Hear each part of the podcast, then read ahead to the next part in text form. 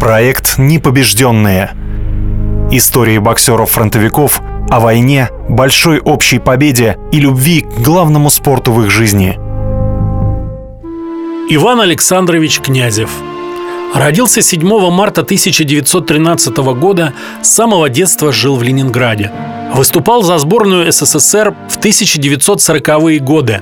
Пятикратный чемпион Советского Союза, 11 раз чемпион Ленинграда, заслуженный мастер спорта. Также известен как тренер, судья на ринге, спортивный чиновник. Любопытно, что с первой попытки ему не удалось поступить в боксерскую секцию, куда он пришел в 15 лет. Иван был отбракован из-за низкого роста.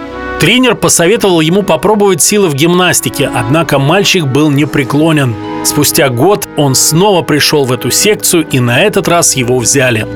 До 1941 года стал многократным чемпионом Ленинграда, успешно участвовал во многих турнирах. С началом войны Иван был мобилизован в ряды Красной Армии, в войска противовоздушной обороны.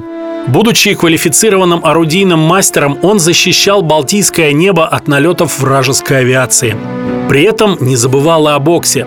В самые тяжелые блокадные годы в Доме Красной Армии Ленинградского гарнизона время от времени проходили соревнования и показательные выступления советских боксеров, в которых принимал участие и рядовой Иван Князев.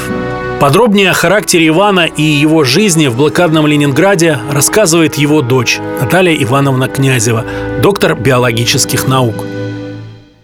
А вообще он очень много что умел. Его еще со 2 класса в художественную школу определяли. Но годы, сами знаете, какие 20-е эти были, слышали, конечно, об этом, тяжелые. Вот, и он очень хорошо рисовал. Он был очень рукодельным человеком, любил природу, рыбак был заядлый, охотник. Друзей у него было просто несметное количество. И дружил он очень долго, просто всю жизнь. Вот. Но притом друзья были даже не спортсмены, а из разных областей. Самый близкий его друг был художник Лебедев Владимир Васильевич. Остальные инженеры как бы вот и семьями дружили. У него много было очень учеников. И ученики его любили и считали, что им в жизни повезло, что они встретили такого хорошего человека, который учил не только боксу, но и жизни. Он танцевал, у него просто даже награды были за танцы, например, там еще за что-то, понимаете? То есть он вот был такой очень такой контактный человек, веселый, тамада был всегда за столом. И я же блокадный ребенок, когда началась война, мне было 2 года всего лишь. И мы не успели уехать, уже поезда не ходили, никто же не думал, что все так быстро наступит блокада, да и война вообще, что так затянется. Поэтому мы, значит, моя бабушка, мама и я оставались здесь, на Петроградской стороне, мы жили недалеко от Петропавловской крепости.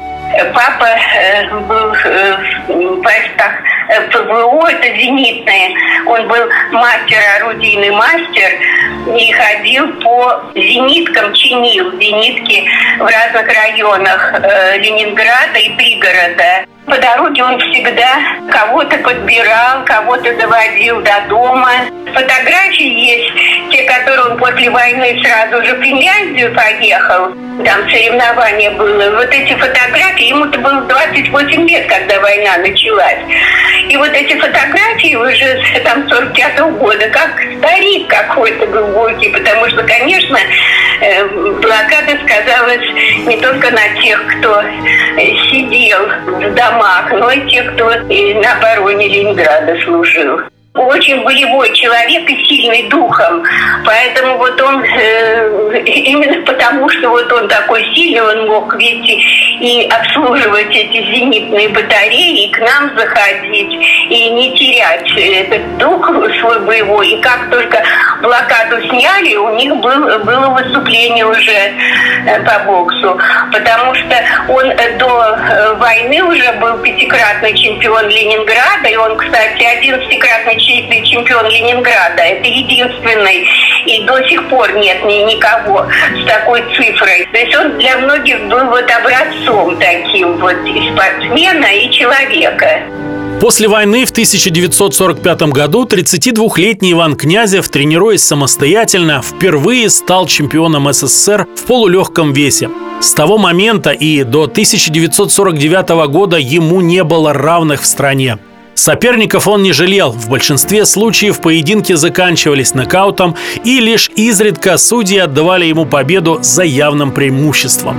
По оценкам специалистов, он не имел недостатков в технике и тактике и, как говорят, знал и умел в боксе все. Умер 10 января 1997 года, похоронен на Северном кладбище в Санкт-Петербурге. Вечная память героям.